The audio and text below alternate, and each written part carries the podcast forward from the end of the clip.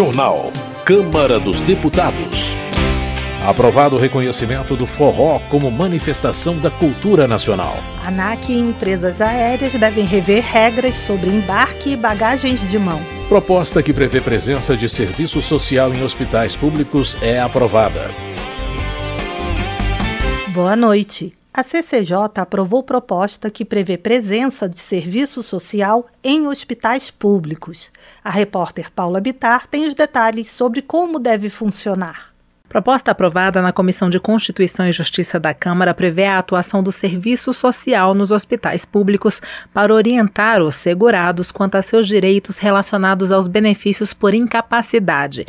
De acordo com o autor da proposta, deputado Agnaldo Ribeiro, do PP da Paraíba, a dificuldade de obter as informações necessárias para exercício dos direitos sociais é muito evidente entre as pessoas diagnosticadas com alguma doença que gera invalidez temporária ou permanente pois estão em uma condição que as tornam mais frágeis, com dificuldade de compreensão e até mesmo de deslocamento. Segundo o parlamentar, a presença dos profissionais nos hospitais públicos para orientar as pessoas quanto a seus direitos relacionados a benefícios por incapacidade deverá assegurar o efetivo exercício do direito à proteção social e evitar a atuação de intermediários que cobram dinheiro para prestar auxílio na obtenção dos benefícios.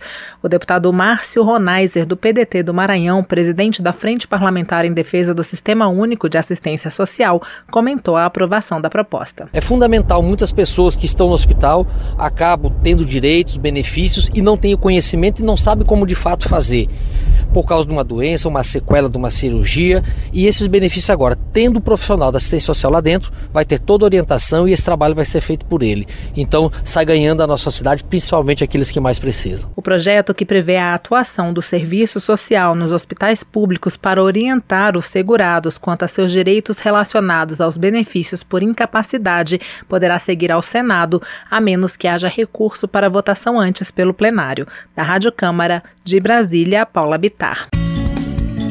Saúde.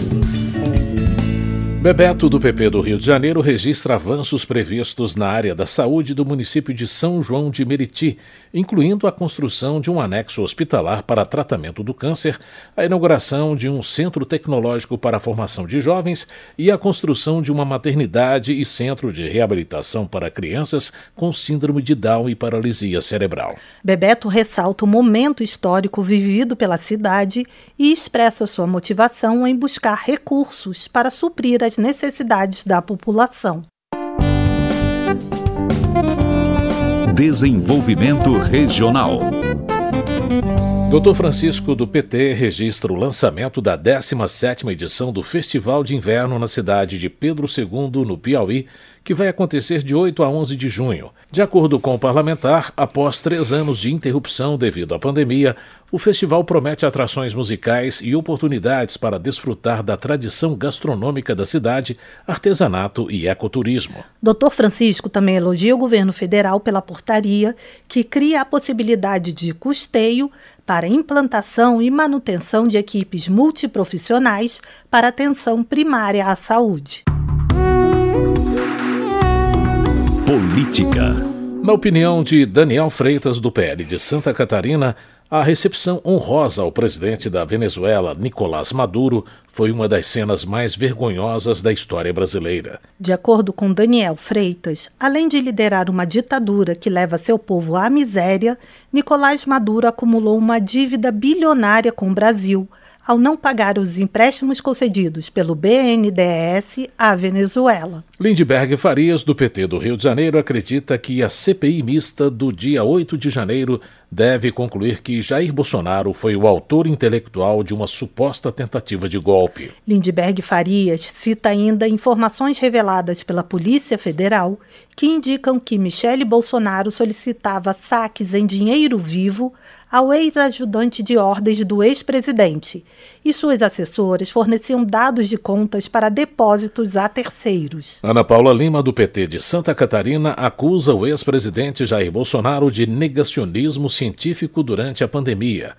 Ela também reclama da falta de ação do governo anterior em relação aos problemas enfrentados pelas mulheres nos últimos anos. Ana Paula Lima afirma que integrantes do governo anterior viveram em um país de fantasias e que o ex-presidente da República negou a importância da vacinação, contribuindo, na visão da congressista, para a morte de quase 700 mil pessoas. Raimon, do PT do Rio de Janeiro, acusa o governo federal anterior de desrespeitar o patrimônio brasileiro com a venda de refinarias da Petrobras. Raimon também avalia que, com a flexibilização do acesso a armas, o governo Bolsonaro liberou de forma exagerada o uso de armamento por parte de civis. Leonardo Monteiro, do PT de Minas Gerais, destaca que o novo governo federal se preocupa com a implementação de medidas voltadas para a população feminina. Leonardo Monteiro também destaca a construção de casas da mulher brasileira e a realização de oficinas de fabricação de absorventes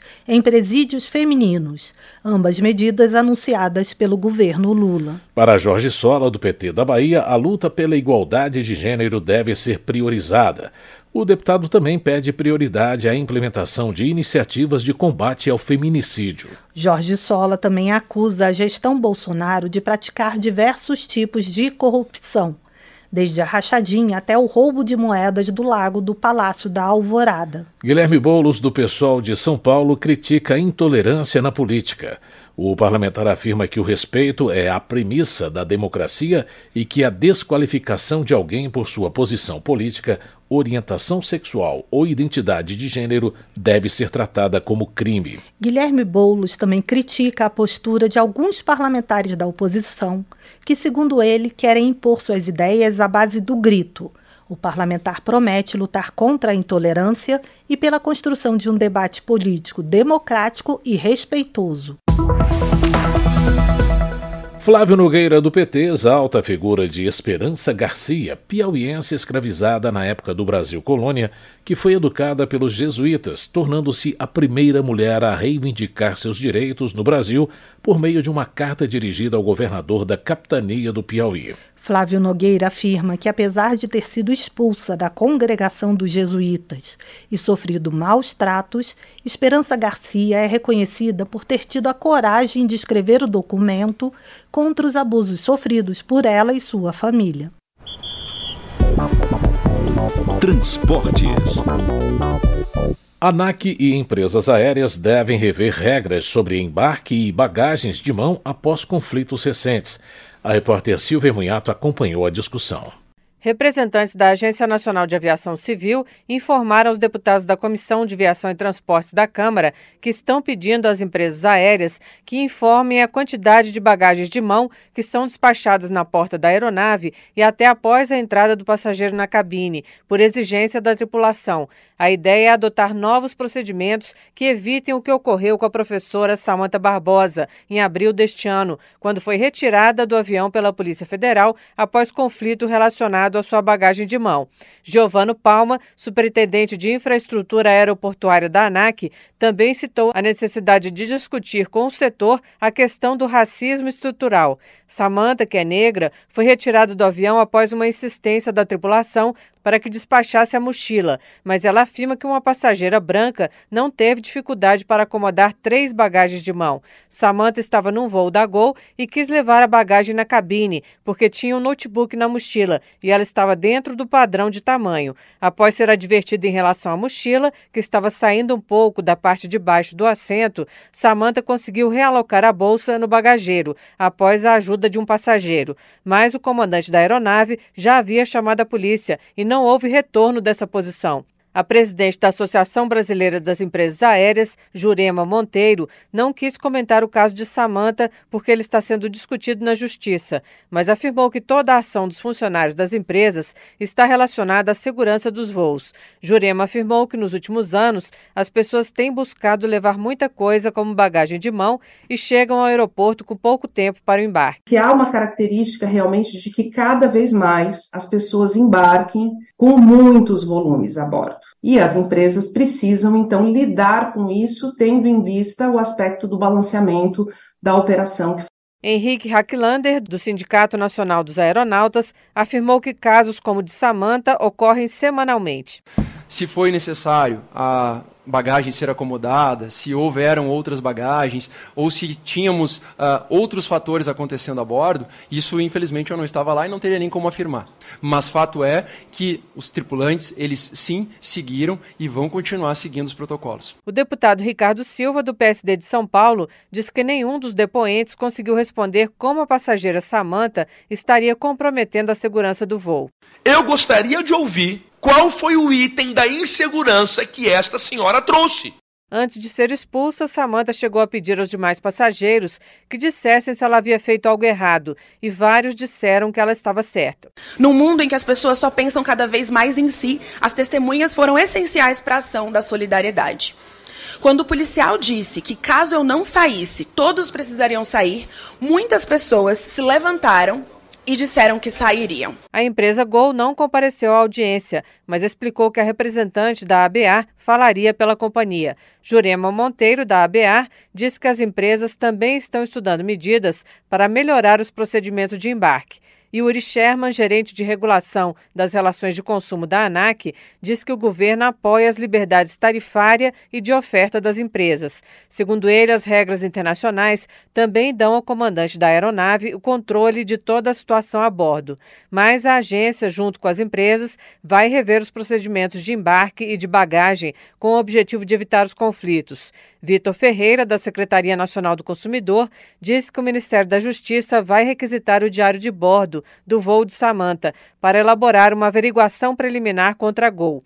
Ferreira disse que o direito do consumidor é um direito fundamental e que não ficou claro como a passageira estaria ferindo os protocolos de segurança. Ele explicou que recentemente o Ministério editou normativo sobre o racismo nas relações de consumo e disse que foram levantados 69 julgamentos judiciais similares ao de Samanta. Da Rádio Câmara de Brasília, Silvia Minhato. Coronel Crisóstomo, do PL de Rondônia, apoia projeto que muda o Código de Trânsito Brasileiro para isentar o proprietário de veículo removido em vias sob circunscrição da União dos custos dos serviços de remoção, depósito e guarda. Coronel Crisóstomo compara a situação de remoção do veículo com a prisão de um cidadão que, quando levado a uma unidade prisional, não paga diárias por estar sob responsabilidade do Estado. Economia. Luiz Felipe de Orleans e Bragança, do PL de São Paulo, expressa preocupação com a falta de conhecimento da população brasileira em relação à reforma tributária. O deputado salienta a importância do engajamento popular nesse tema destacando que os cidadãos são os principais beneficiários e prejudicados pelo assunto. Sobre o arcabouço fiscal, Luiz Felipe de Orleans e Bragança aponta algumas questões problemáticas na proposta aprovada, como o crescimento ineficiente da máquina pública e o aumento de impostos. Vicentinho, do PT de São Paulo, comemora a unidade construída em torno da votação do arcabouço fiscal e reconhece a importância das opiniões dissonantes. Na opinião de Vicentinho, a matéria foi aprovada por haver esperanças no governo do presidente Lula e confiança nas realizações já alcançadas durante este pouco tempo de gestão, apesar dos ataques diários que o governo tem sofrido. Segurança Pública. Alberto Fraga, do PL do Distrito Federal, critica a proposta de descriminalização das drogas como política de Estado. Ele avalia que a medida não ajuda o povo brasileiro e afirma que países como Holanda já fracassaram nessa tentativa. Alberto Fraga solidariza-se com as mães que perderam seus filhos para o crime organizado e avalia que a criminalidade deve ser combatida por meio de políticas públicas que endureçam a punição a traficantes de drogas e não o contrário. Sargento Gonçalves, do PL do Rio Grande do Norte, discorda do posicionamento do governo federal em relação à política de prevenção e combate ao tráfico. Sargento Gonçalves critica a ideia de descriminalização das drogas proposta pelo ministro dos Direitos Humanos e Cidadania, Silvio Almeida, afirmando que a medida seria prejudicial principalmente às famílias mais vulneráveis que vivem nas periferias das cidades. Daniel Agrobon, do PL de Goiás, defende a aprovação de projeto que cria o protocolo Não é Não.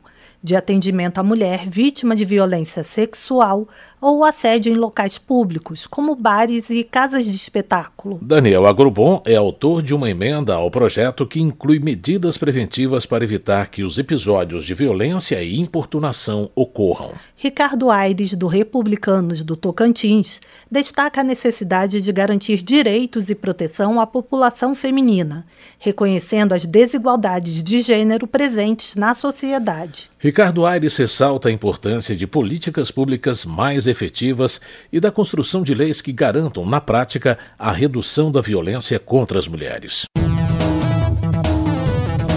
Cultura.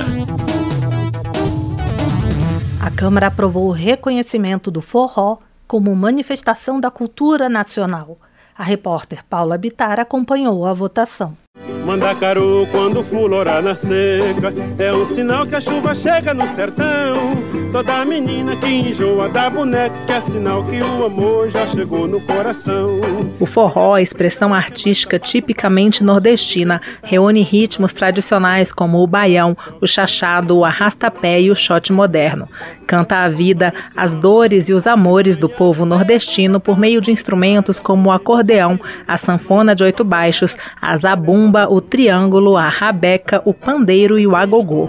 Não dorme nem quer nada, ela só quer, só pensa em namorar, ela só quer só pensa em namorar. O forró tem como seu principal expoente o pernambucano Luiz Gonzaga, o rei do baião, mas não faltam grandes nomes desse estilo musical, como comenta Isabelle Moreira, poetisa e integrante do grupo As Severinas. Não existe vitória de guerreiro só. Então tem o nome de Luiz aí com esse epicentro, mas também tem nomes como o trio nordestino, a grandiosidade de Marinês, Luiz Vieira, a maravilhosa Anastácia, Dominguinhos, os três do Nordeste, Sivuca, Zé Marculino, Acisão, João do Vale, o próprio Jackson do Pandeiro. Então esses nomes todos e mais um bocado formaram um time que, que esse time elevou o forró a um patamar de altíssima qualidade musical. Chegou no coração, meia comprida, não quer mais sapato baixo, vestido bem cintado, não quer mais vestir timão. Isabelle Moreira destaca também a importância cultural do forró. Não é apenas uma representação de modalidade artística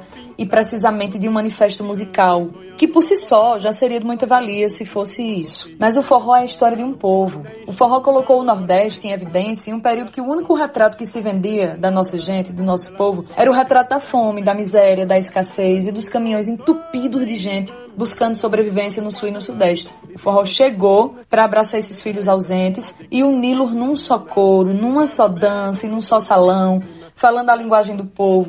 Que falta eu sinto de um bem, que falta me faz um a Comissão de Constituição e Justiça da Câmara aprovou uma proposta que reconhece o forró como manifestação da cultura nacional.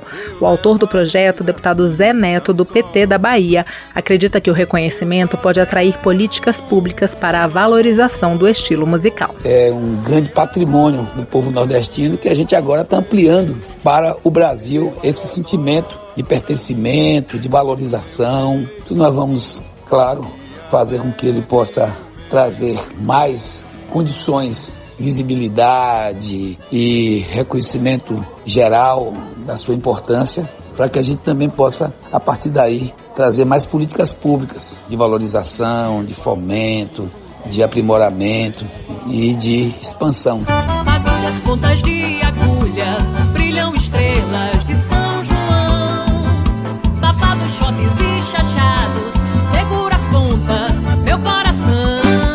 poetisa Isabelle Moreira, do grupo As Severinas, fala da importância do estilo com seus próprios versos. Do Nordeste até o Sul, do Brasil ao mundo inteiro, o forró é consagrado desde o seu ritmo primeiro. Das tantas noites festeiras, das mulheres forrozeiras, fazendo história e legado, por tantos grandes artistas, celebramos as conquistas no mundo mais forrosado. A proposta que reconhece o forró como manifestação da cultura nacional Nacional poderá seguir ao Senado, a menos que haja recurso para votação pelo plenário.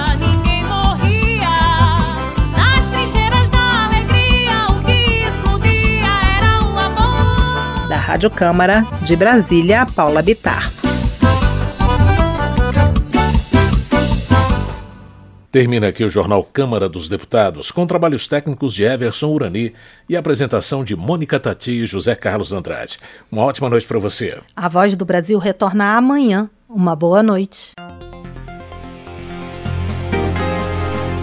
Você ouviu A Voz do Brasil. Boa noite.